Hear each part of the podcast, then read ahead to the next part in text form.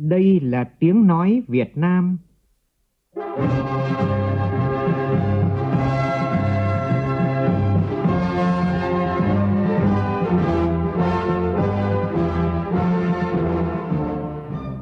là tiếng nói Việt Nam, phát thanh từ Hà Nội, thủ đô nước Cộng hòa xã hội chủ nghĩa Việt Nam.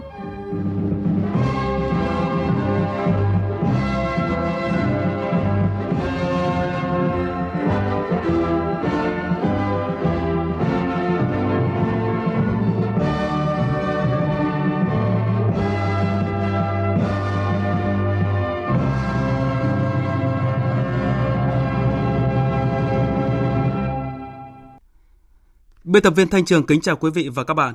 Mời quý vị và các bạn nghe chương trình Thời sự trưa của Đài Tiếng Nói Việt Nam với những nội dung chính sau đây.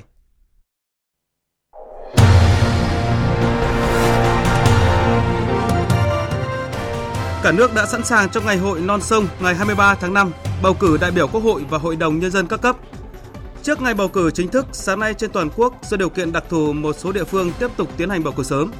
Chương trình thời sự trưa nay chúng tôi dành phần lớn thời lượng để phản ánh không khí bầu cử sáng nay tại các điểm bỏ phiếu này, đặc biệt tại những khu vực đang bị ảnh hưởng bởi dịch Covid-19, những điểm bỏ phiếu lưu động của các chiến sĩ đang làm nhiệm vụ trên vùng biển thiêng liêng của Tổ quốc.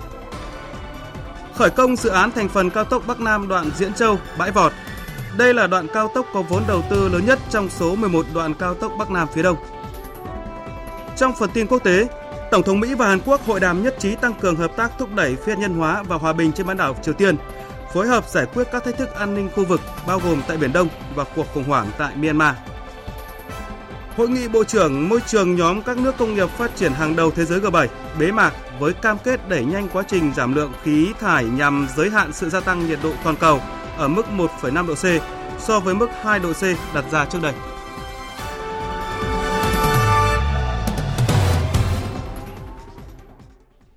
Bây giờ là tin chi tiết. Bầu cử đại biểu Quốc hội và Hội đồng Nhân dân các cấp, ngày hội của toàn dân.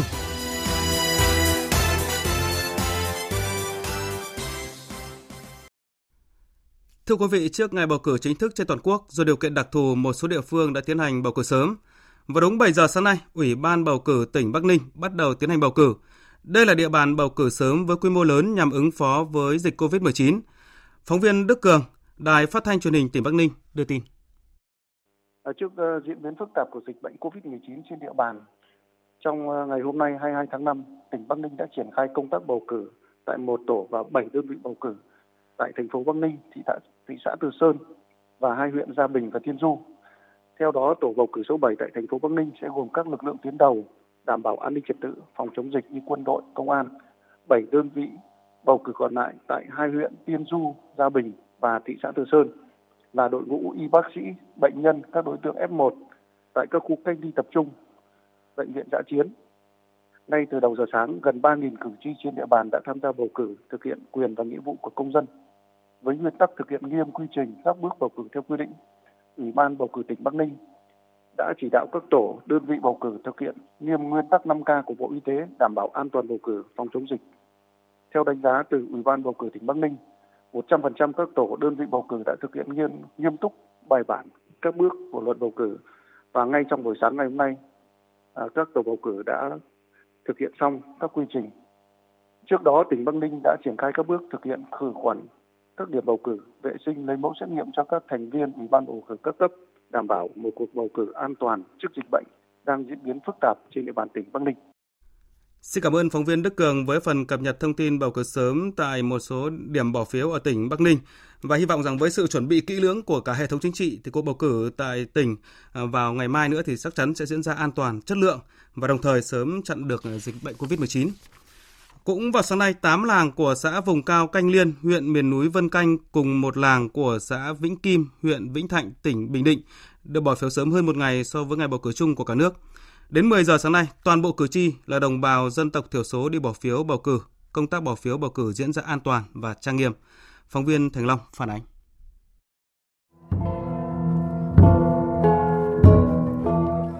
Những âm thanh mà quý vị và các bạn đang nghe là bài diễn tấu cổng chiêng chào mừng tại lễ khai mạc ngày bầu cử đại biểu Quốc hội khóa 15 và đại biểu Hội đồng Nhân dân các cấp nhiệm kỳ 2021-2026 diễn ra ở làng Hà Giao, xã vùng cao Canh Liên. Đây là một trong 9 làng bỏ phiếu bầu cử sớm trước một ngày ở huyện Vân Canh, tỉnh Bình Định. Trên những con đường dẫn vào làng và khu vực bỏ phiếu, cờ tổ quốc, pano áp phích về bầu cử được trang hoàng rực rỡ.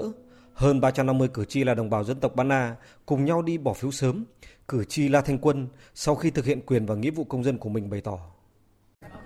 Bản thân tôi cũng như các cử tri thì ờ, lựa chọn những người có uy tín,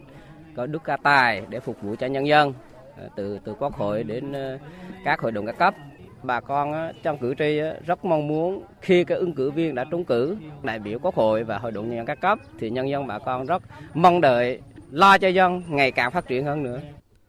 Cuộc bầu cử đại biểu Quốc hội khóa 15 và đại biểu Hội đồng Nhân dân các cấp nhiệm kỳ 2021-2026 diễn ra trong bối cảnh dịch COVID-19 diễn biến phức tạp. Xã Canh Liên huyện Vân Canh đã thực hiện nghiêm túc các biện pháp phòng chống dịch, tổ chức ngày bầu cử đảm bảo an toàn tuyệt đối. Các điểm bỏ phiếu được bố trí nước rửa tay, có địa điểm cách ly tạm thời, có khẩu trang và nước sát khuẩn. Tất cả cử tri khi vào khu vực bỏ phiếu đều được đo thân nhiệt,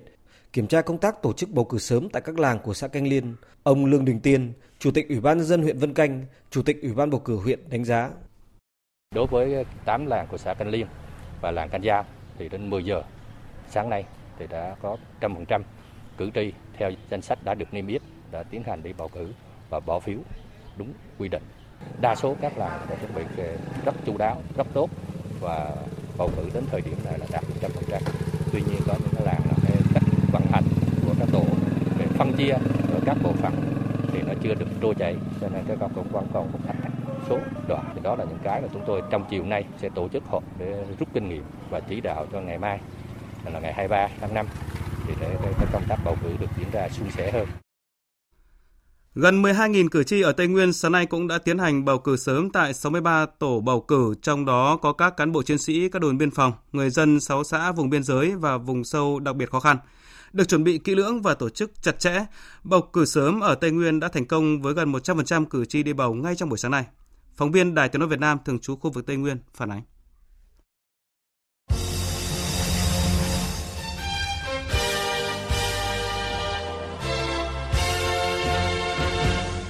Đúng 7 giờ 30 phút, tiếng nhạc quốc ca vang lên ở điểm bầu cử số 6 xã E Bung, huyện E Súp.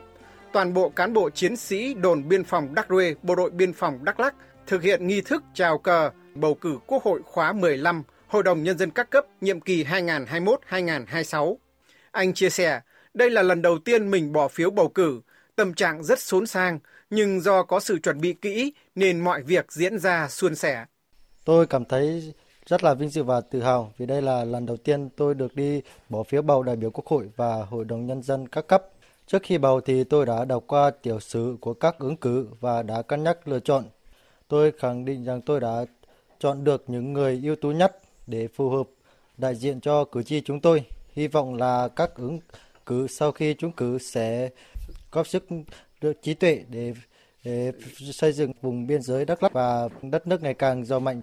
Mặc dù đảm đương nhiệm vụ kép vừa liên tục đảm bảo an ninh biên giới, phòng chống xâm nhập trái phép, ngăn chặn nguy cơ lây lan dịch COVID-19, vừa tổ chức bầu cử, nhưng với sự chuẩn bị kỹ lưỡng và tác phong nhà binh, nên đến 10 giờ hôm nay 22 tháng 5, toàn bộ các đồn biên phòng dọc tuyến biên giới các tỉnh Tây Nguyên giáp với Lào và Campuchia đã hoàn thành bầu cử sớm. Riêng ở tỉnh Con Tum, ngoài thực hiện quyền công dân của mình, lực lượng biên phòng còn góp phần đảm bảo an ninh trật tự, cùng ba xã biên giới là Đắk Plô, Đắk Nhong và Đắk Long tổ chức tốt bầu cử sớm ở địa phương. Tính đến 11 giờ hôm nay, cùng với các đồn biên phòng dọc tuyến biên giới các tỉnh Tây Nguyên, 6 xã vùng sâu biên giới đặc biệt khó khăn ở huyện Đắk Lây, tỉnh Con Tum cũng đã hoàn thành bầu cử sớm với tổng cộng gần 12.000 cử tri đi bầu, đạt tỷ lệ gần 100%. Theo Đại tá Nguyễn Văn Lư, chỉ huy trưởng Bộ Chỉ huy Bộ đội Biên phòng tỉnh Đắk Nông, sau khi hoàn thành bầu cử sớm, các cán bộ chiến sĩ biên phòng sẽ tiếp tục hỗ trợ công tác bầu cử ở các địa phương vùng biên, đảm bảo ngày bầu cử 23 tháng 5 thực sự là ngày hội non sông. À, bầu cử xong thì tiếp tục triển khai cái lực lượng xuống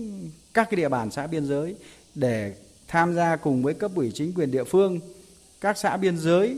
để làm tốt công tác bảo vệ an ninh và đảm bảo trật tự cho các khu vực bầu cử cũng đồng thời là làm tốt công tác tuyên truyền và à, vận động người à, các cử tri của các cái điểm cổ phiếu là đi bầu à, đúng cái thời gian quy định và chấp hành nghiêm các cái quy định của cái, các cái khu vực bỏ phiếu. Hôm nay, quân và dân huyện đảo Bạch Long Vĩ, thành phố Hải Phòng, hòn đảo xa nhất trong khu vực Vịnh Bắc Bộ cũng đã bỏ phiếu sớm, bầu đại biểu Quốc hội khóa 15 và đại biểu Hội đồng Nhân dân các cấp. Phóng viên Thanh Nga thường trú khu vực Đông Bắc đưa tin. 6 giờ 45 phút sáng nay, lễ mở cửa điểm bỏ phiếu được tổ chức trang trọng tại điểm bầu cử số 2, Trung tâm Văn hóa huyện Bạch Long Vĩ. Sau đó, đồng loạt được tổ chức tại 5 điểm bỏ phiếu còn lại. Từ trước ngày bầu cử, tất cả nhà dân trên huyện đảo đều treo cờ Tổ quốc, các tuyến phố, khu công cộng, bến cảng được trang hoàng nhiều pano khẩu hiệu và cờ hoa rực rỡ. Quân dân huyện đảo phấn khởi, hào hứng, thực hiện trách nhiệm, quyền và nghĩa vụ công dân của mình. Lần đầu tiên được đi bầu cử đại biểu Quốc hội và đại biểu Hội đồng Nhân dân các cấp, tôi rất tự hào, phấn khởi, đặc biệt được bầu cử tại đảo Bạch Long Vĩ, đảo tiền tiêu của Tổ quốc. Tôi cảm nhận được trách nhiệm khi cầm lá phiếu trong tay. Mong rằng các đại biểu trúng cử lần này sẽ có nhiều tiếng nói đại diện cho nguyện vọng của nhân dân. Chúng tôi dậy từ rất sớm để đi bầu cử. Chúng tôi cũng kỳ vọng và tin tưởng rằng những đại biểu Quốc hội và đại biểu Hội đồng Nhân dân được trúng cử khóa này là những người có đủ đức, đủ tài để cống hiến, kiến tạo, xây dựng, phát triển đất nước và tiếp tục quan tâm đặc biệt đến công tác bảo vệ chủ quyền biển đảo của Tổ quốc cũng như là đời sống của cán bộ quân dân trên đảo Bạch Long Vĩ nói riêng và các vùng hải đảo nói chung. Theo báo cáo nhanh của Ủy ban bầu cử huyện Bạch Long Vĩ, đến 11 giờ trưa nay, tỷ lệ cử tri trên đảo tham gia bỏ phiếu đạt gần 97,5%. Ông Trần Quang Tường, Bí thư Chủ tịch Ủy ban nhân dân huyện Bạch Long Vĩ, Chủ tịch Ủy ban bầu cử huyện cho biết, không khí ờ, của cử tri huyện đảo Bạch Long Vĩ sáng nay đi bỏ phiếu thì rất phấn khởi, chấp hành nghiêm túc các cái hướng dẫn trong công tác phòng chống dịch Covid, đảm bảo thời gian đã làm cho ngày bầu cử thực sự là ngày hội của nhân dân của huyện đảo, góp phần vào thành công của cuộc bầu cử Quốc hội khóa 15 và đại biểu Hội đồng Nhân dân các cấp nhiệm kỳ 2021-2026. Tiếp theo mời quý vị và các bạn đến với không khí bỏ phiếu sớm tại địa điểm rất đặc biệt, đó là các điểm bỏ phiếu trên vùng biển thiêng liêng của Tổ quốc cho các chiến sĩ làm nhiệm vụ tuần tra trinh sát, quản lý vùng biển. Ghi nhận của phóng viên Thu Lan trên tàu 274 Lữ đoàn 172 vùng 3 Hải quân.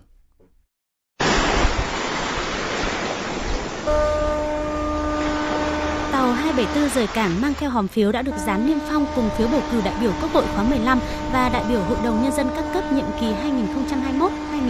2021-2026. Theo kế hoạch, tàu sẽ đến tất cả các khu vực mà lực lượng của vùng 3 Hải quân đang thực hiện nhiệm vụ trực chốt bảo vệ chủ quyền trên vùng biển miền Trung để mọi cán bộ chiến sĩ của vùng được thực hiện quyền công dân của mình. Đại úy Lưu Văn Hải, thuyền trưởng tàu 274 cho biết. Chúng tôi xác định đây là nhiệm vụ hết sức quan trọng, góp phần vào thành công của cuộc bầu cử. Do đó, đã làm tốt công tác chuẩn bị trong điều kiện phòng chống dịch Covid với phương châm khẩn trương, nhanh chóng, nhưng mọi quy trình liên quan tới thủ tục bầu cử phải được triển khai, thực hiện chặt chẽ, Trung sĩ Trần Minh Đan, chiến sĩ tàu pháo 274 chia sẻ, lần đầu tiên được thực hiện quyền công dân lại cùng đồng đội thực hiện nhiệm vụ trên biển, đó là niềm tự hào mà không phải ai cũng có được. Vừa được thực hiện quyền công dân, lại vừa thực hiện nhiệm vụ trên biển thì ờ, tôi thấy rất hào hức và tự hào. Tôi sẽ phát huy hết tinh thần trách nhiệm của một người công dân, một người lính. Xin hứa sẽ cùng tập thể toàn tàu hoàn thành xuất sắc nhiệm vụ tuần tra, tuần tiểu, bảo đảm cho bầu cử trên biển. Theo Trung tá Chu Quang Vinh, trưởng ban tuyên huấn phòng chính trị vùng 3 Hải quân, bên cạnh đảm bảo an toàn mọi mặt cho ngày bầu cử, thì mỗi cán bộ chiến sĩ toàn vùng đã nghiên cứu rất kỹ tiểu sử của những ứng viên và mong muốn bầu được những người có đức có tài phục vụ đất nước. Mong mỏi lớn nhất của tôi là các đại biểu nghiên cứu, đề ra các chính sách thiết thực để xây dựng tiềm lực quốc phòng của đất nước, gắn chặt chẽ việc phát triển kinh tế, bảo vệ môi trường với vấn đề quốc phòng, an ninh, đối ngoại. Thời gian qua, vùng ba Hải quân đã làm tốt công tác chuẩn bị mọi mặt cho nhiệm vụ bầu cử gắn với các biện pháp phòng chống dịch COVID-19, thực hiện tốt công tác giáo dục, tuyên truyền, nâng cao nhận thức trách nhiệm cho cán bộ chiến sĩ, hiểu rõ về ý nghĩa tầm quan trọng của cuộc bầu cử. Ngày bầu cử đang đến rất gần, toàn vùng duy trì nghiêm nề nếp sẵn sàng chiến đấu, bảo vệ an toàn tuyệt đối cho cuộc bầu cử. Đại tá Nguyễn Hữu Minh, Phó Chính ủy vùng, trưởng ban chỉ đạo bầu cử vùng 3 Hải quân cho biết. Đảng ủy Bộ Tư lệnh vùng 3 rồi cấp ủy chỉ huy các cơ quan đơn vị trong toàn vùng đã tập trung xây dựng kế hoạch sát với tình hình thực tiễn, duy trì và thực hiện tốt các cái hoạt động như sẵn sàng chiến đấu, tăng cường các biện pháp phòng chống dịch để bảo đảm tốt cho việc ờ, bầu cử quốc hội trong giai đoạn này. Song song với việc đảm bảo thực hiện tốt ngày bầu cử, vùng Ba Hải quân luôn duy trì lực lượng trực sẵn sàng chiến đấu, tăng cường công tác tuần tra trinh sát trên vùng biển vùng quản lý, các khu vực trọng điểm để kịp thời phát hiện xử lý, không để bị động bất ngờ trước mọi tình huống, góp phần vào thành công của cuộc bầu cử. Trong lúc này, tại các miền quê, hệ thống loa truyền thanh tiếp tục phát huy rất tốt vai trò tuyên truyền, mang thông tin bầu cử phòng chống dịch COVID-19 đến người dân, để toàn dân sẵn sàng tham gia ngày bầu cử ngày mai. Ghi nhận của phóng viên Trần Hiếu tại tỉnh Cà Mau. Ngày toàn dân làm nghĩa vụ thiêng liêng vì độc lập tự do vì tổ quốc mạnh giàu Gia đình ông Hồ Thanh Kiên ở gần ngay cụm loa khóm 1, phường 8, thành phố Cà Mau. Cứ 5 giờ sáng khi loa phường hoạt động, cũng là thời điểm ông thức dậy đi tập thể dục. Cùng với những thông tin thời sự, từ khi dịch bệnh COVID-19 diễn biến phức tạp, chính quyền địa phương thường xuyên cập nhật thông tin, đưa ra những cảnh báo kịp thời, nên bà con càng thấy sự thiết thực của hệ thống loa truyền thanh ở cơ sở. Loa phát thanh truyền thanh của của của phường. Lúc 5 giờ sáng là phát thanh nhất là tuyên truyền về Covid, phòng chống Covid. Cái thứ hai nữa phát thanh lên cái uh, bầu cử rồi đọc tiểu sử từ 5 giờ ờ, là buổi trưa thì từ 11 giờ cái, cái uh, loa phát thanh đó là rất có hiệu quả mà mỗi người dân đó là từng tiếng đường đó là sáng sớm là nghe trưa nghe chiều nghe thì phát huy được sự cái sức lan tỏa nó rất có hiệu quả toàn địa bàn phường 8 có 43 loa phát thanh hầu hết các hộ dân trên địa bàn đều tiếp cận được những thông tin hữu ích hệ thống trạm truyền thanh mang lại. Ông Trần Quang Vinh, Chủ tịch Ủy ban Nhân dân phường 8 cho biết. Phường phát huy tối đa cái trạm truyền thanh bằng hình thức cập nhật, sau đó sẽ cô động thu và phát trên trạm. Mỗi khi mà trạm phát thì người dân rất là tập trung theo dõi. Thông qua đó thì nhân sẽ nắm được những cái thông tin tuyên truyền đặc biệt là hiện nay cái thời điểm bầu cử thì người dân rất là chú tâm mỗi khi phường à, phát cái thông tin trên đài không chỉ ở thành thị mà ở những vùng nông thôn xa xôi, tiếng loa phát thanh vẫn đang mang những thông tin về công tác bầu cử đến bà con. Tại xã Đức Mũi, huyện Ngọc Hiển, Cà Mau, gần 30 loa phát thanh vẫn hoạt động thường xuyên, mang đường lối, chủ trương của đảng, chính sách pháp luật của nhà nước đến người dân. Ông Võ Công Trường, Chủ tịch xã Đức Mũi cho biết. Về cái ờ, công tác tuyên truyền đó qua các cái cuộc họp hội nghị rồi đó thì cái hệ thống lo là nó phát huy cũng rất là lớn. Bà con ờ, tại vì dùng cái này người ta lao động cũng nhiều người ta không có xem trực quan này nọ là được được á thì người ta nghe. Thì cái thời lượng phát sóng thì ờ, hàng ngày nó tăng lên về cái ờ, truyền thanh đó là phát huy cao nhất. Phát liên tục nghĩa là tới cái thời lượng tiếp sóng thì thôi, còn ờ, không phải phát liên tục. Tại ở dưới này có cụm lo cố định và cái lưu động. Lo ờ, lưu động thì nó em sẽ phát liên tục.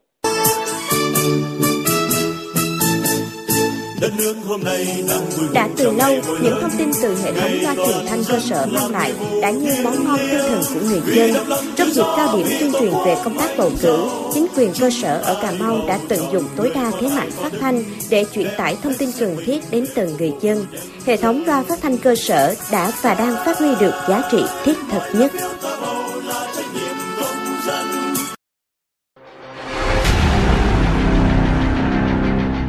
Đẩy lùi Covid-19, bảo vệ mình là bảo vệ cộng đồng.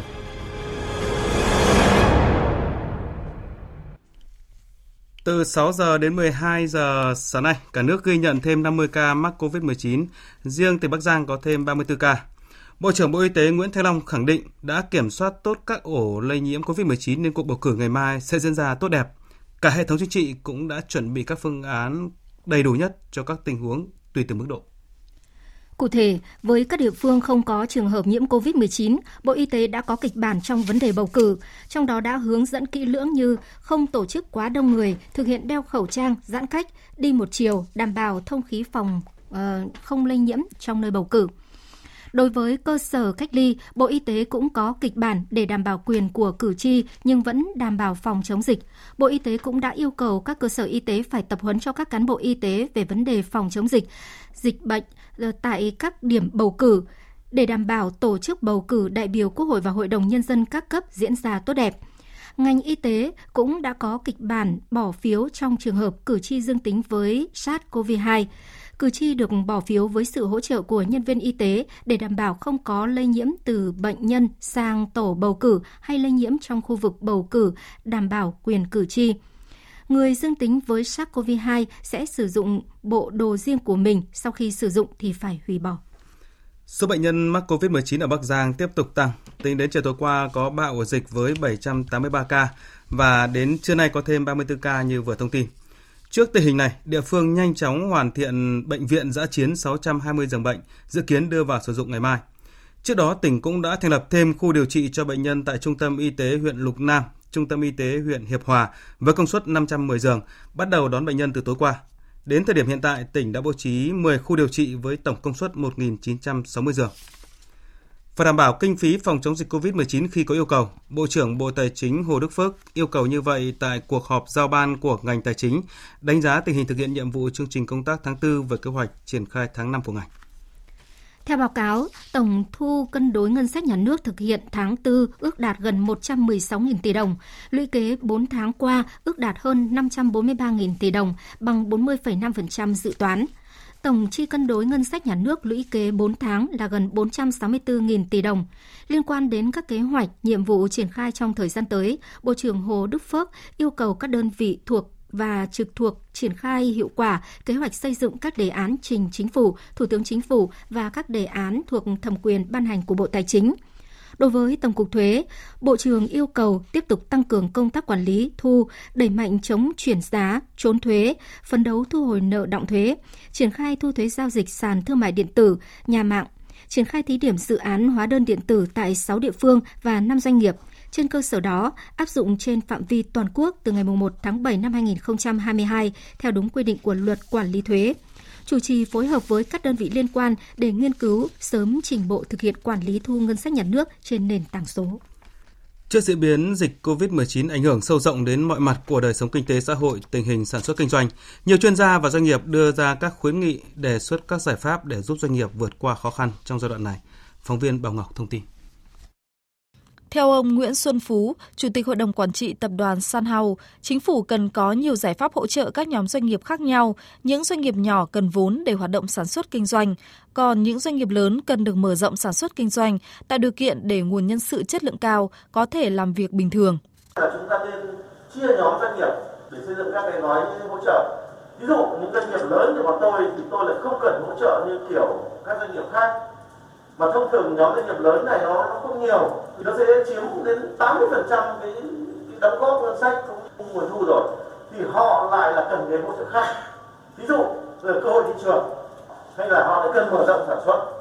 Ông Thân Đức Việt, Tổng Giám đốc May 10 cho rằng, với những doanh nghiệp có nhiều lao động như ngành dệt may thì rất quan tâm đến các chỉ thị về giãn cách xã hội khi có làn sóng dịch mới. Điều này làm ảnh hưởng lớn đến khả năng sản xuất kinh doanh của doanh nghiệp. Nên ông Việt đề nghị các chỉ thị được phân rõ các khu vực tùy theo mức độ. Cùng với đó là chính sách giảm thuế để hỗ trợ doanh nghiệp phục hồi sản xuất kinh doanh.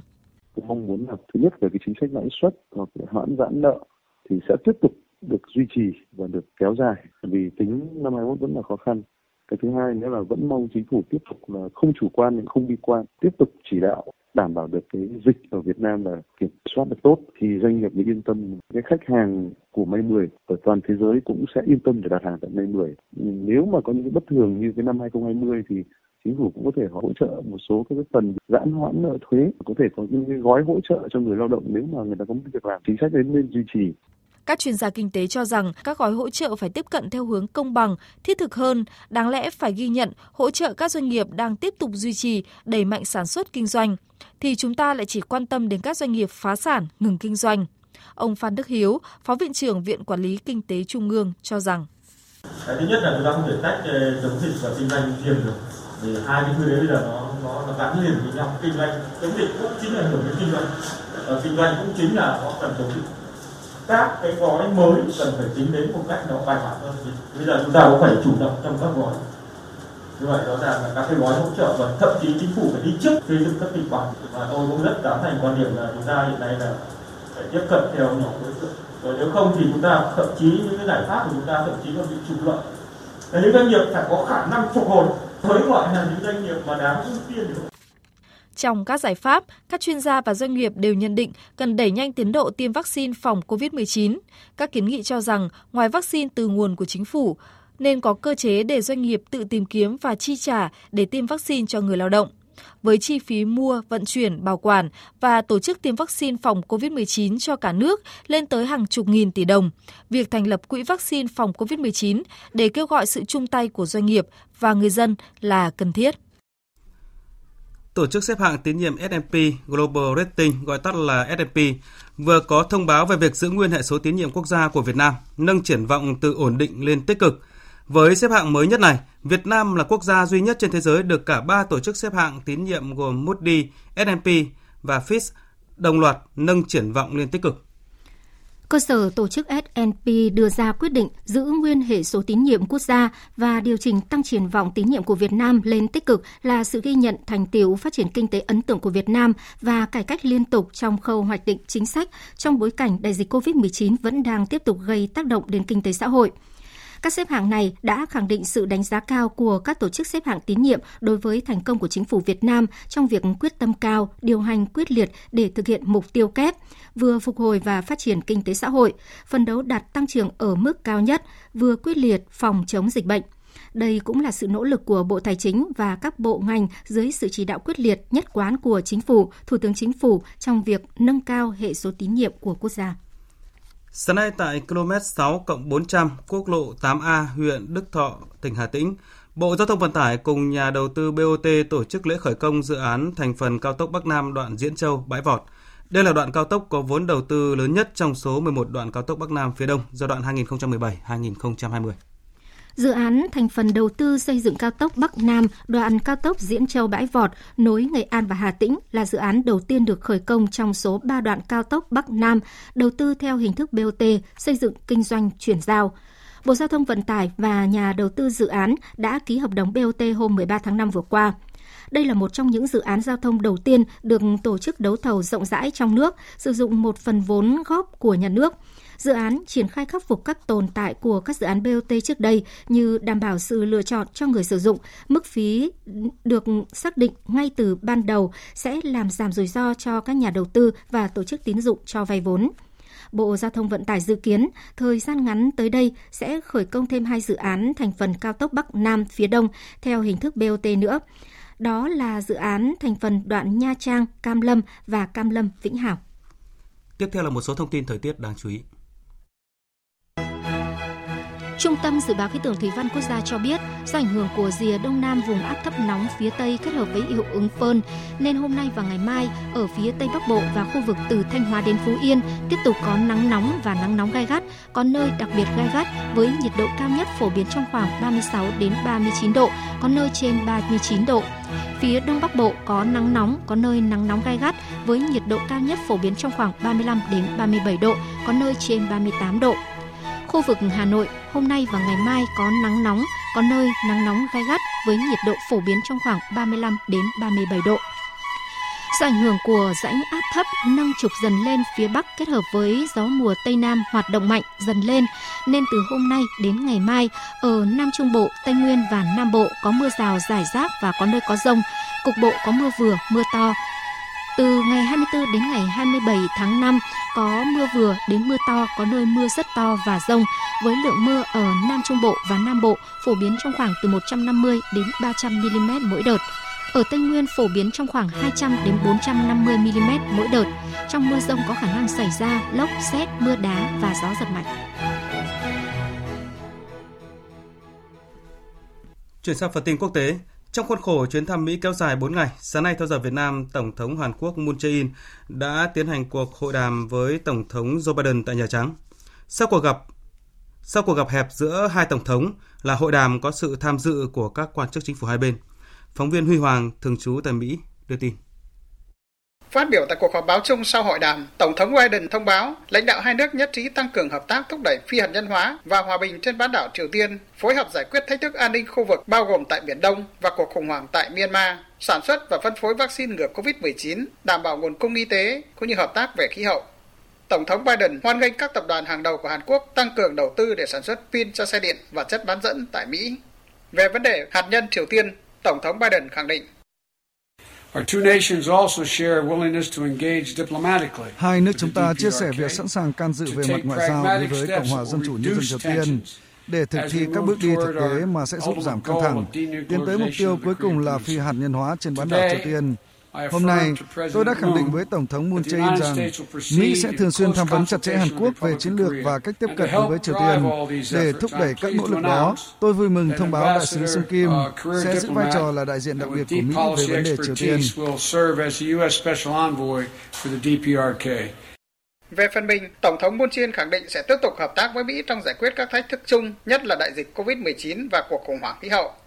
Hai tổng thống cũng đã trả lời nhiều câu hỏi của các phóng viên, chủ yếu liên quan tới cuộc xung đột giữa Israel và Palestine, vấn đề an ninh tại eo biển Đài Loan, tiến trình phi hạt nhân hóa Triều Tiên và hợp tác về sản xuất vaccine COVID-19. Cũng tại cuộc gặp thượng đỉnh Mỹ Hàn, với việc thông báo đặc phái viên mới về Triều Tiên, nhà lãnh đạo Mỹ đã nêu ra các điều kiện để có cuộc gặp thượng đỉnh đầu tiên Mỹ Triều trong nhiệm kỳ của mình. Tổng hợp của biên tập viên Đình Nam. Tổng thống Mỹ Joe Biden hôm qua đã bổ nhiệm một nhà ngoại giao kỳ cựu của Mỹ, gốc Hàn, từng làm đại sứ tại Philippines và Indonesia. Ông Sung Kim làm đặc phái viên về Triều Tiên. Nhiệm vụ đầu tiên của ông này sẽ là xác nhận xem Triều Tiên có sẵn sàng cho đối thoại hay không. Hiện thế giới đang rất kỳ vọng sẽ có một cuộc gặp thượng đỉnh Mỹ-Triều dưới thời Tổng thống Joe Biden. Khác với tuyên bố hồi tháng 3 là không có ý định gặp nhà lãnh đạo Triều Tiên Kim Jong-un, hôm qua Tổng thống Mỹ Joe Biden đã khẳng định sẵn sàng cho cuộc gặp như vậy trong một điều kiện thích hợp. Theo ông, điều kiện đó là nhóm cố vấn Mỹ-Triều phải làm việc trước tiên để đặt nền móng cho cuộc gặp. Thứ hai, nhà lãnh đạo Triều Tiên Kim Jong-un cần cam kết sẽ thảo luận về kho vũ khí hạt nhân của nước này. Tổng thống Mỹ khẳng định chính sách mới của ông về Triều Tiên là cách tiếp cận thực tế, không giống với các chính sách gần đây của nước này, và nhà lãnh đạo Triều Tiên cần nghiêm túc trong đối thoại. Theo nhiều quan chức Mỹ, chính sách này sẽ khác so với thời cựu Tổng thống Barack Obama, vốn ít quan tâm đến Triều Tiên song cũng không phải là những cuộc gặp thượng đỉnh hào nhoáng như dưới thời cựu Tổng thống Donald Trump. Hội nghị Bộ trưởng Môi trường nhóm các nước công nghiệp phát triển hàng đầu thế giới G7 hôm qua đã bế mạc với cam kết đẩy nhanh quá trình giảm lượng khí phát thải nhằm giới hạn sự gia tăng nhiệt độ toàn cầu ở mức 1,5 độ C so với mức 2 độ C đặt ra trước đây. Tại hội nghị do Anh chủ trì diễn ra trong hai ngày dưới hình thức trực tuyến, Bộ trưởng Môi trường các nước G7 đã nhất trí ngừng tài trợ trực tiếp cho các nhà máy nhiệt điện ở các quốc gia nghèo vào cuối năm 2021. Động thái nhằm đẩy nhanh quá trình giảm lượng khí thải vào năm 2030 thay vì vào năm 2050. Quyết định vừa nêu được cho là chịu ảnh hưởng từ báo cáo gần đây của cơ quan năng lượng quốc tế. Theo đó, để đạt được mức phát thải dòng khí nhà kính bằng không vào năm 2050, ngay bây giờ thế giới cần ngừng phát triển mới các dự án than, dầu mỏ và khí đốt. Hội nghị cũng nhất trí rằng thế giới cần hướng tới việc sử dụng các phương tiện không phát thải Tại hội nghị, các bộ trưởng tái khẳng định cam kết huy động 100 tỷ đô la mỗi năm trong giai đoạn 2020-2025 nhằm tăng cường nguồn tài chính dành cho biến đổi khí hậu. Hội nghị cũng đưa ra cam kết chấm dứt tình trạng mất rừng tự nhiên và khôi phục 350 triệu hecta rừng vào năm 2030, đồng thời nỗ lực hướng tới việc chấm dứt tình trạng đánh bắt cá bất hợp pháp và cải thiện đa dạng sinh học biển ở các vùng biển quốc tế. Thưa quý vị, virus SARS-CoV-2 đang lây lan với tốc độ chóng mặt ở Mỹ Latin và vùng Caribe, khiến số ca tử vong trong khu vực hiện đã vượt ngưỡng mới 1 triệu người.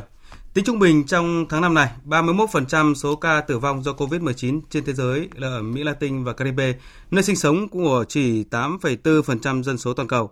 Trong khi đó, 8 quốc gia có số ca tử vong do COVID-19 tính theo đầu người nhiều nhất trong tuần qua cũng đều ở Mỹ Latin.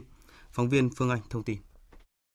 Từ vùng cao nguyên đầy bụi bặm ở Bolivia cho đến Sao Paulo của Brazil, đại dịch COVID-19 đang khiến hệ thống chăm sóc sức khỏe tại khu vực Mỹ Latin và Caribe trở nên quá tải. Tại Peru, một trong những quốc gia bị ảnh hưởng nặng nề nhất trong khu vực, bệnh nhân COVID-19 nằm la liệt tại các hành lang bệnh viện đông đúc của thủ đô Lima. Theo các bác sĩ và chuyên gia dịch tễ học, đại dịch khiến chính phủ các nước Mỹ Latin bất ngờ không kịp trở tay do không chuẩn bị kỹ lưỡng từ năm ngoái khi đại dịch mới xuất hiện. Tác động của COVID-19 càng trở nên tồi tệ hơn khi lãnh đạo nhiều nước trong khu vực đánh giá thấp tác động của đợt bùng phát mới và không đảm bảo kịp thời nguồn cung vaccine.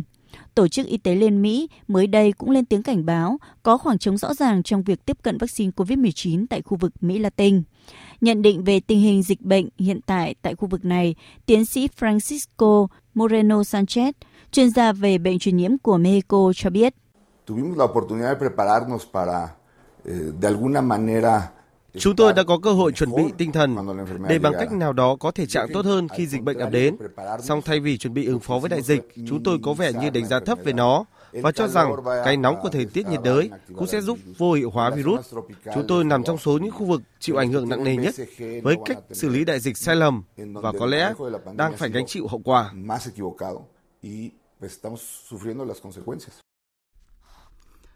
Thủ tướng Ấn Độ Narendra Modi vừa cảnh báo bệnh nấm đen hay còn gọi là bệnh mucormycosis là thử thách tiếp theo sau đại dịch COVID-19. Tuyên bố của nhà lãnh đạo Ấn Độ được đưa ra trong bối cảnh ngày càng nhiều bệnh nhân COVID-19 mắc nhiễm trùng nấm trong cả nước, đặt ra áp lực mới với hệ thống y tế của nước này. Phóng viên Đài tiếng nói Việt Nam thường trú tại Ấn Độ đưa tin. Lời cảnh báo được Thủ tướng Ấn Độ Narendra Modi đưa ra ngày 21 tháng 5 trong buổi tương tác trực tuyến với các bác sĩ, nhân viên y tế và lao động làm việc trong khu vực y tế tại thành phố Varanasi, bang Uttar Pradesh. Trong cuộc chiến hiện tại với đại dịch COVID-19, thách thức mới từ bệnh nấm đen đã nổi lên. Chúng ta phải tập trung vào việc phòng ngừa và chuẩn bị đương đầu với căn bệnh mới này. Tại buổi họp, Bộ trưởng Y tế Ấn Độ Harsh Vardhan cho biết sự lây lan của dịch bệnh nấm đen, một biến chứng hậu COVID là điều đáng lo ngại. Chính phủ Ấn Độ đang tăng cường sản xuất loại thuốc chuyên điều trị bệnh này. Trên quan điểm y học, Giám đốc Viện Khoa học Y tế Toàn Ấn Randip Guleria cho biết số ca nhiễm trùng nấm đang có xuống gia tăng trong số các bệnh nhân COVID-19 tại nhiều bang của Ấn Độ. Ông Guleria đưa ra khuyến cáo với các bệnh nhân COVID-19, thứ nhất là kiểm soát chặt chẽ lượng đường trong máu. Những người đã hoặc đang điều trị COVID-19 bằng thuốc steroid phải giám sát lượng đường trong máu thường xuyên, thận trọng về lưu lượng và thời điểm sử dụng steroid. Theo các bác sĩ Ấn Độ, các triệu chứng đầu tiên của bệnh mucormycosis liên quan tới các ca COVID bao gồm đau hoặc nghẹt mũi, viêm trên má, mảng nấm trong miệng và sưng ở mí mắt. Nhưng người mắc bệnh này hầu hết phải điều trị tích cực và nguy cơ tử vong không phải là nhỏ. Tiến sĩ Mohsin Wali, bác sĩ tại bệnh viện Sir Gangaram, thủ đô New Delhi, nói. Tất cả các trường hợp mắc nấm đen có biến chứng nặng và phải phẫu thuật cắt bỏ là những trường hợp chẩn đoán muộn, được đưa đến bệnh viện muộn. Tỷ lệ tử vong là 54%. Trong những trường hợp nghiêm trọng như vậy, nếu không rơi vào các trường hợp này thì bệnh nấm đen là bệnh có thể chữa được. Không phải cứ mắc nấm đen là cầm chắc cái chết. Hôm 20 tháng 5, Bộ Y tế Ấn Độ đã yêu cầu các địa phương xếp dịch bệnh nấm đen là bệnh phải khai báo theo đạo luật dịch bệnh năm 1897. Theo đạo luật, tất cả các bang phải báo cáo tất cả các trường hợp được xác nhận hoặc nghi ngờ nhiễm bệnh này.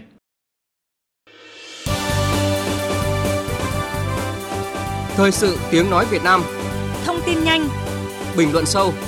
Tương tác đa chiều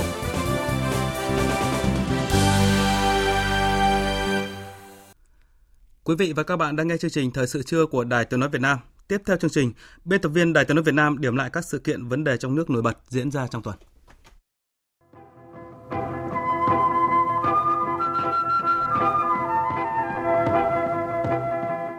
Thưa quý vị và các bạn, sự kiện quan trọng diễn ra trong tuần này đó là kỷ niệm 131 năm ngày sinh Chủ tịch Hồ Chí Minh. Cuộc đời của Chủ tịch Hồ Chí Minh là biểu tượng cao đẹp về trí khí cách mạng kiên cường, tinh thần độc lập tự chủ, lòng yêu nước, yêu nhân dân tha thiết, đạo đức cần, kiệm, liêm, chính, trí công vô tư, tác phong khiêm tốn, giản dị. Tên tuổi và sự nghiệp của Chủ tịch Hồ Chí Minh còn mãi với non sông đất nước, để lại cho các thế hệ sau một gia tài, đồ sộ, một di sản hết sức quý báu, đó là tư tưởng Hồ Chí Minh, thời đại Hồ Chí Minh và tấm gương đạo đức, phong cách Hồ Chí Minh. Nhân dịp này, Bộ Chính trị ban hành kết luận về tiếp tục thực hiện chỉ thị số 05 của Bộ Chính trị về đẩy mạnh học tập và làm theo tư tưởng đạo đức phong cách Hồ Chí Minh – Bộ Chính trị yêu cầu trong quá trình tổ chức thực hiện phải đề cao việc phát huy vai trò, trách nhiệm nêu gương của cán bộ đảng viên, nhất là người đứng đầu, tự giác nêu gương để khẳng định vai trò lãnh đạo, tính tiên phong gương mẫu, trên trước, dưới sau, đảng viên đi trước, làng nước theo sau. Lãnh đạo chủ chốt các cấp phải thể hiện tư tưởng vững vàng, quan điểm đúng đắn, dám nghĩ dám làm, dám chịu trách nhiệm, hết lòng vì nước, vì dân. Thưa quý vị và các bạn, một sự kiện quan trọng cũng diễn ra trong tuần này, đó là Thủ tướng Chính phủ Phạm Minh Chính tham dự và có bài phát biểu quan trọng tại Hội nghị quốc tế về tương lai châu Á lần thứ 26 theo hình thức trực tuyến. Hội nghị có sự tham gia của nhiều nguyên thủ các nước và hơn 500 đại biểu là doanh nhân, học giả khu vực và quốc tế. với chủ đề Định hình kỷ nguyên hậu Covid, vai trò của châu Á đối với sự phục hồi toàn cầu. Thủ tướng Phạm Minh Chính đánh giá đại dịch COVID-19 đã và đang tác động sâu sắc, mạnh mẽ, khó lường đến cục diện thế giới, khu vực cũng như đời sống kinh tế xã hội của tất cả các quốc gia. Thủ tướng đã đề xuất 5 phương châm và 6 nội dung hợp tác để các nước chia sẻ và cùng chung tay xây dựng châu Á hòa bình, hợp tác, phát triển mạnh mẽ hơn nữa trong kỷ nguyên hậu COVID-19. Năm phương châm bao gồm phát triển mạnh mẽ nội lực, khả năng thích ứng, tự lực tự cường, củng cố hợp tác quốc tế, lấy con người làm trung tâm, lấy những giá trị văn hóa cốt lõi tốt đẹp làm nền tảng, lấy khó khăn thách thức làm động lực vươn lên. Bài phát biểu của Thủ tướng Chính phủ Phạm Minh Chính được hội nghị rất chú ý và đánh giá cao. Lãnh đạo cấp cao các nước quan tâm chia sẻ và đồng tình ủng hộ quan điểm của Thủ tướng Phạm Minh Chính, đặc biệt là các định hướng quan trọng để châu Á phục hồi kinh tế và định hình vai trò và vị thế của mình trong giai đoạn mới của thế giới. Thưa quý vị và các bạn, trong tuần này, Chính phủ ban hành nghị quyết về chương trình hành động của chính phủ thực hiện nghị quyết Đại hội đại biểu toàn quốc lần thứ 13 của Đảng – Chương trình hành động của chính phủ thể hiện rõ những nội dung, nhiệm vụ chủ yếu để cụ thể hóa quan điểm, đường lối, định hướng và nội dung liên quan của nghị quyết đại hội 13 thuộc chức năng nhiệm vụ, quyền hạn của chính phủ, đảm bảo phù hợp với tình hình trong nước, quốc tế và đáp ứng yêu cầu phát triển đất nước trong thời gian tới. Để cụ thể hóa chương trình hành động,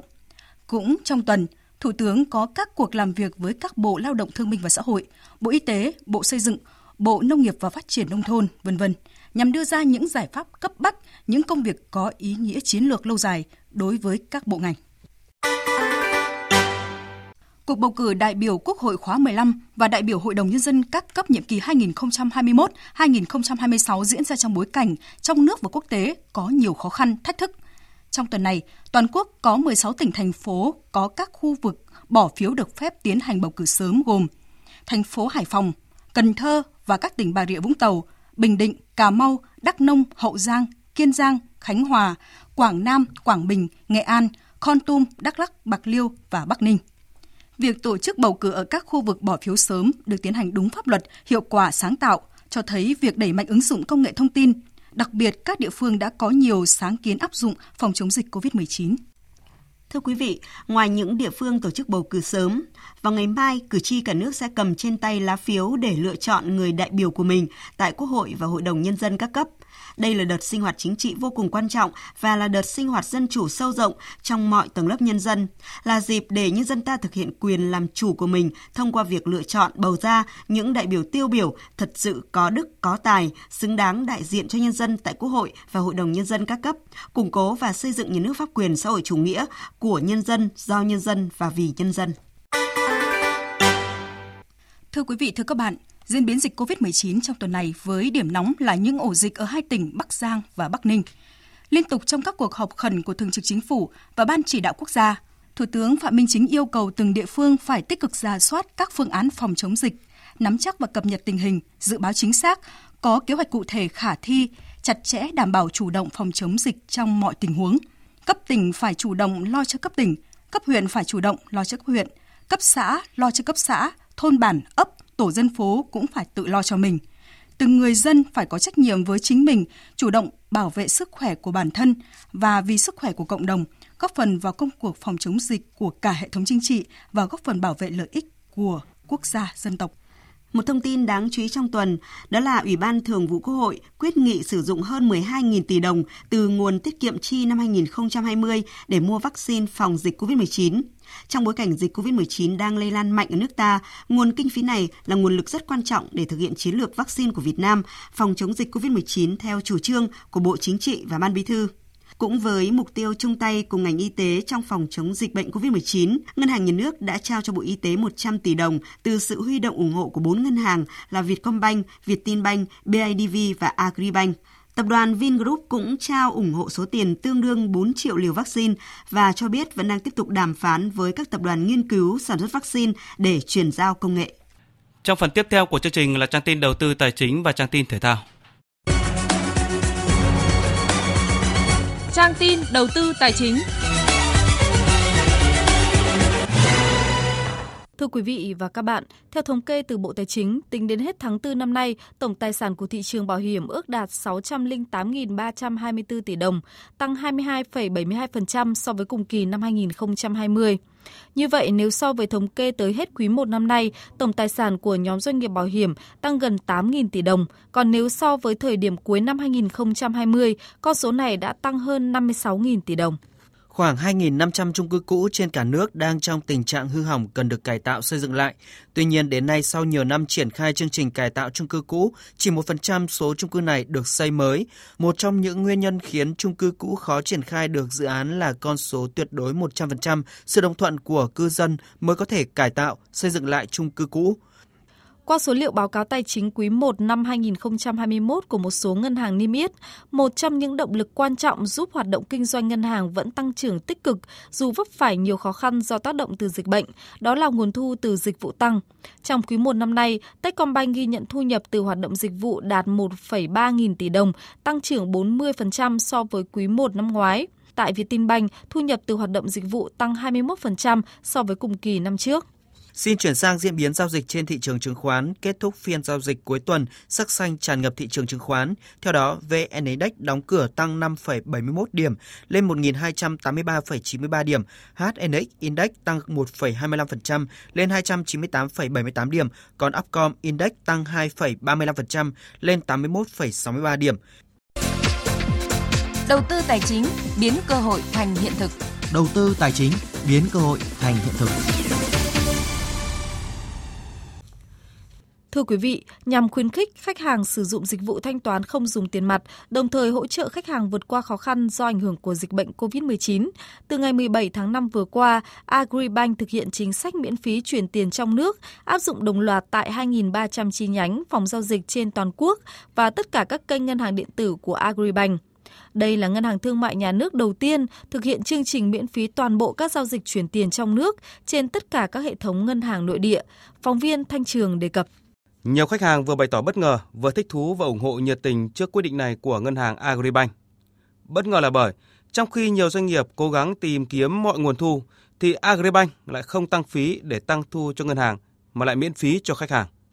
Còn ủng hộ nhiệt tình là bởi trong thời điểm khó khăn vì dịch bệnh, ngân hàng miễn phí giao dịch giúp khách hàng tiết kiệm được thêm một khoản, qua đó giúp họ có động lực sản xuất kinh doanh hơn. Anh Nguyễn Đăng Huy, chủ một công ty chuyên về lĩnh vực trang thiết bị y tế cho biết,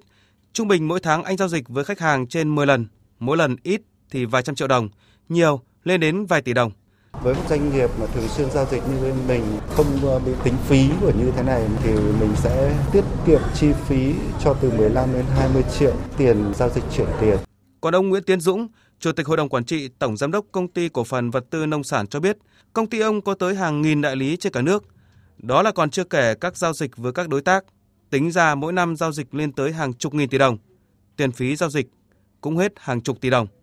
Nay ngân hàng miễn phí, công ty tiết kiệm được một khoản kha khá. Ngân hàng Nông nghiệp và Phát triển Nông thôn Việt Nam thời gian qua đồng hành và giúp đỡ các doanh nghiệp rất tốt, trong đó có doanh nghiệp của tôi. Ví dụ như là cái việc mà miễn giảm phí chuyển tiền thông qua tất cả các kênh ra ngoài Ngân hàng Nông nghiệp Phát triển Nông thôn Việt Nam thì đã tạo điều kiện cho doanh nghiệp ví dụ như công ty chúng tôi tiết kiệm được khoản chi phí về mặt tài chính từ đó thì cả hệ thống có hiệu quả hơn trong thời kỳ khó khăn của Covid. Theo bà Nguyễn Thị Phượng, Phó Tổng Giám đốc Agribank, dự kiến có khoảng 18 triệu khách hàng của Agribank được áp dụng chính sách ưu đãi lớn này của ngân hàng. Chính sách miễn giảm toàn bộ phí chuyển tiền trong nước cho cả khách hàng cá nhân lẫn doanh nghiệp là một mũi tên trúng ba đích. Thứ nhất, giúp khách hàng giảm chi phí thì đã rõ. Thứ hai, chính sách này khuyến khích khách hàng sử dụng các phương thức thanh toán hiện đại tiện lợi, nhanh gọn, chính xác và an toàn. Từ đó góp phần thực hiện chủ trương không dùng tiền mặt của chính phủ. Và thứ ba, khi khách hàng chuyển sang giao dịch điện tử, giảm dần thói quen không dùng tiền mặt, thì ngân hàng cũng tiết kiệm mỗi năm hàng nghìn tỷ đồng vì không phải tốn chi phí lưu giữ, vận chuyển, kiểm đếm tiền mặt. Điều này cũng góp phần đưa ngân hàng tiến thẳng lên hiện đại, nâng cao chất lượng phục vụ, cạnh tranh hiệu quả hơn với các tổ chức tiến dụng khác. Với hệ thống Agribank hiện nay là một ngân hàng thương mại đảm trách khoảng 1 phần 3 lượng tiền mặt trong lưu thông của cả nước. Do vậy, chi phí để vận hành tiền mặt cũng như số lượng lao động để phục vụ các cái giao dịch về lưu thông tiền mặt chiếm một cái chi phí tương đối lớn đối với Agribank. Vì vậy thì phát triển thanh toán không dùng tiền mặt vừa để hỗ trợ khách hàng vừa thực hiện các chủ trương định hướng của chính phủ nhưng mặt quan trọng nữa đó cũng là một chủ trương chiến lược của Agribank nhằm tiết giảm chi phí khi phát triển thanh toán không dùng tiền mặt thì sẽ dần dần cái lực lượng lao động sẽ được chuyển dịch từ bộ phận liên quan đến kho quỹ sẽ dần dần được chuyển dịch sang các bộ phận nghiệp vụ khác để phát triển kinh doanh và phát triển khách hàng.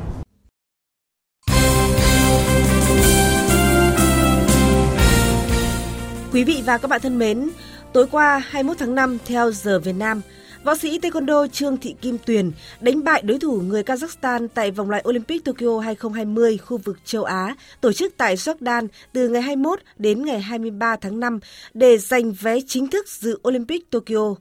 Giải đấu này quy tụ 84 vận động viên đến từ 28 quốc gia. Taekwondo Việt Nam góp mặt hai nữ võ sĩ Kim Tuyền và Nguyễn Thị Ánh Tuyết –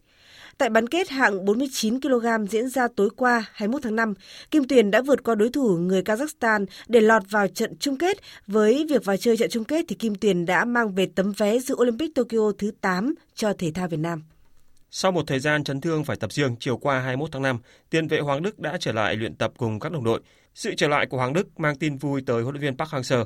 Tuyển Việt Nam lần đầu tiên tập luyện với đủ 37 cầu thủ được triệu tập kể từ ngày hội quân. Trước Hoàng Đức, các cầu thủ như là Đoàn Văn Hậu, Lê Văn Xuân, Nguyễn Trọng Hoàng, Lương Xuân Trường và Nguyễn Quang Hải đã trở lại sau ít ngày tập riêng. Nhóm cầu thủ sông Lam Nghệ An gồm Phan Văn Đức, Nguyễn Văn Hoàng, Phạm Xuân Mạnh cũng cho thấy sự bắt nhịp tốt sau khi hội quân muộn. Tuyển Việt Nam đang bước vào những ngày tập luyện cuối cùng trong nước. Ban huấn luyện sẽ rút gọn quân số xuống còn 28 cầu thủ trước khi đi các tiểu vương quốc Ả Rập Thống Nhất vào ngày 26 tháng 5.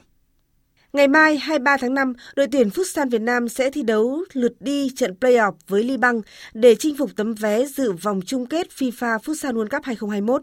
Để chuẩn bị cho hai trận playoff quan trọng này, đội tuyển Futsal Việt Nam đã có trận đấu mang tính tổng duyệt hôm 17 tháng 5 với Iraq và thầy trò huấn luyện viên Phạm Minh Giang đã giành chiến thắng trận giao hữu này với tỷ số 2-1. Đánh giá về đối thủ trong trận playoff, huấn luyện viên đội tuyển Futsal Việt Nam Phạm Minh Giang nhận định,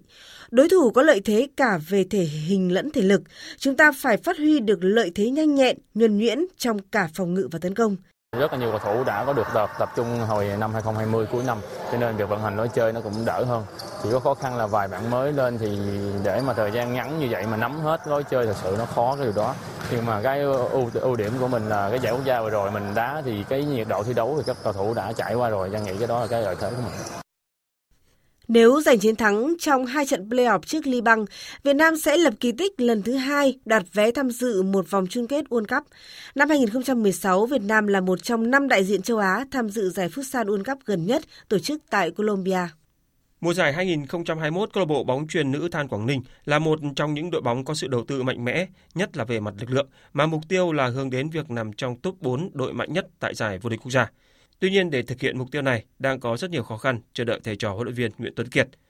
Những mùa giải gần đây, bóng truyền nữ Than Quảng Ninh không thực sự có được kết quả thi đấu tốt. Thế nhưng ở mùa giải 2021 với sự đầu tư mạnh mẽ, câu lạc bộ được sự dẫn dắt của cựu huấn luyện viên trưởng đội tuyển Việt Nam là Nguyễn Tuấn Kiệt cùng những cái tên nổi tiếng trong làng bóng truyền nữ như là Đoàn Thị Xuân, Lưu Thị Huệ được chiêu mộ hứa hẹn mang đến sắc màu tươi mới cho đội bóng. Tuy nhiên trong giai đoạn 1 của giải vô địch quốc gia, sự kết hợp giữa các vận động viên trẻ với các đàn chị chưa được nhuần nhuyễn dẫn đến tấn công thiếu nhịp nhàng và thường để thua ở những trận đấu quyết định. Nhận xét về đội bóng ở giai đoạn 1, huấn luyện viên Nguyễn Tấn Kiệt cho rằng Thằng Quảng Ninh với, với cái lực lượng quá mỏng, truyền hai thì lớn tuổi, chỉ có là 7 người trên sân và một người dự bị. Thế thành ra là cái cái vị trí đấy nó nó làm các vận động viên khi mà mất tinh thần nhưng không có thể nào có người nào khác vào. Thì đấy là cái chúng tôi sẽ phải tính toán cho đến vòng 2. Ở giai đoạn 2, giải vô địch bóng truyền quốc gia sẽ diễn ra vào cuối năm nay. Chắc chắn thầy trò huấn luyện viên Nguyễn Tân Kiệt sẽ còn rất nhiều khó khăn để hoàn thành được mục tiêu. Tối qua 21 tháng 5 theo giờ Việt Nam, Đại hội FIFA lần thứ 71 đã được tổ chức theo hình thức trực tuyến. Một nội dung quan trọng tại đại hội lần này đó là bầu cử các chức danh trưởng ban, phó ban và ủy viên các ban của FIFA, ban kỷ luật, ban đạo đức, ban khiếu nại, ban kiểm toán và tuân thủ, ban quản trị cho nhiệm kỳ 2021-2025. Kết quả bà Nguyễn Thị Mỹ Dung, ủy viên ban pháp lý và tư cách cầu thủ Liên đoàn bóng đá Việt Nam đã trúng cử ủy viên ban kỷ luật FIFA. Đáng chú ý, Hội đồng FIFA cũng thông qua lịch thi đấu của các sự kiện bóng đá quan trọng của bóng đá nữ, trong đó vòng chung kết World Cup nữ 2023 sẽ diễn ra tại Australia và New Zealand từ ngày 20 tháng 7 đến ngày 20 tháng 8 năm 2023. Vòng play-off của giải đấu này sẽ được tổ chức từ ngày 17 tháng 2 đến ngày 23 tháng 2 năm 2023 giải U17 World Cup nữ 2022 sẽ diễn ra tại Ấn Độ từ ngày 11 tháng 10 đến ngày 30 tháng 10 năm 2022 và giải U20 World Cup nữ 2022 diễn ra tại Costa Rica từ ngày 10 tháng 8 đến ngày 28 tháng 8 năm 2022. Dự báo thời tiết Bắc Bộ và khu vực Hà Nội có mây, chiều nắng nóng, có nơi có nắng nóng gai gắt, chiều tối và đêm có mưa rào và rông vài nơi, gió đông nam đến nam cấp 2, cấp 3. Trong mưa rông có khả năng xảy ra lốc, xét, mưa đá và gió giật mạnh, nhiệt độ từ 26 đến 37 độ, có nơi trên 38 độ. Khu vực từ Thanh Hóa đến Thừa Thiên Huế có mây, chiều nắng nóng và nắng nóng gai gắt, có nơi đặc biệt gai gắt. Chiều tối và đêm có mưa rào và rông vài nơi, gió nhẹ. Trong mưa rông có khả năng xảy ra lốc, xét, mưa đá và gió giật mạnh. Nhiệt độ từ 26 đến 39 độ, có nơi trên 39 độ. Khu vực từ Đà Nẵng đến Bình Thuận có mây, phía Bắc chiều nắng nóng và nắng nóng gai gắt, chiều tối và đêm có mưa rào và rông vài nơi, phía Nam có mưa rào và rông rải rác. Riêng chiều tối và tối có mưa rào rải rác và có nơi có rông. Phía Bắc gió Đông Nam, phía Nam gió Tây đến Tây Nam cấp 2, cấp 3. Trong mưa rông có khả năng xảy ra lốc, xét và gió giật mạnh, nhiệt độ từ 25 đến 39 độ. Tây Nguyên và Nam Bộ có mây, có mưa rào và rông vài nơi. Riêng chiều tối và tối có mưa rào và rải rác có rông. Cục bộ có mưa vừa, mưa to, gió Tây Nam cấp 2, cấp 3. Trong mưa rông có khả năng xảy ra lốc, xét và gió giật mạnh, nhiệt độ từ 24 đến 34 độ. Tiếp theo là dự báo thời tiết biển. Vịnh Bắc Bộ có mưa rào và rông vài nơi, tầm nhìn xa trên 10 km, gió Đông Nam đến Nam cấp 4, cấp 5. Vùng biển từ Quảng Trị đến Quảng Ngãi, khu vực quần đảo Hoàng Sa thuộc thành phố Đà Nẵng không mưa, tầm nhìn xa trên 10 km, gió Đông Nam đến Nam cấp 4. Vùng biển từ Bình Định đến Ninh Thuận, Vùng biển từ Bình Thuận đến Cà Mau, vùng biển từ Cà Mau đến Kiên Giang có mưa rào dài rác và có nơi có rông. Trong mưa rông có khả năng xảy ra lốc xoáy và gió giật mạnh. Tầm nhìn xa trên 10 km, giảm xuống từ 4 đến 10 km trong mưa, gió Nam đến Tây Nam cấp 4 khu vực Biển Đông, khu vực quần đảo Trường Sa tỉnh Khánh Hòa và Vịnh Thái Lan có mưa rào và rông rải rác. Trong mưa rông có khả năng xảy ra lốc xoáy và gió giật mạnh. Tầm nhìn xa trên 10 km, giảm xuống từ 4 đến 10 km trong mưa, gió Đông Nam đến Nam cấp 3, cấp 4. Thông tin dự báo thời tiết vừa rồi cũng đã kết thúc chương trình Thời sự trưa của Đài Tiếng Nói Việt Nam. Chương trình hôm nay do các biên tập viên Thu Hòa, Thanh Trường, Hùng Cường, Ngọc Trinh biên soạn và thực hiện với sự tham gia của kỹ thuật viên Thu Hiền. Chịu trách nhiệm nội dung, Lê Hằng. Quý vị và các bạn có thể nghe lại chương trình tại địa chỉ www.vov1.vn. Xin kính chào tạm biệt và hẹn gặp lại quý vị.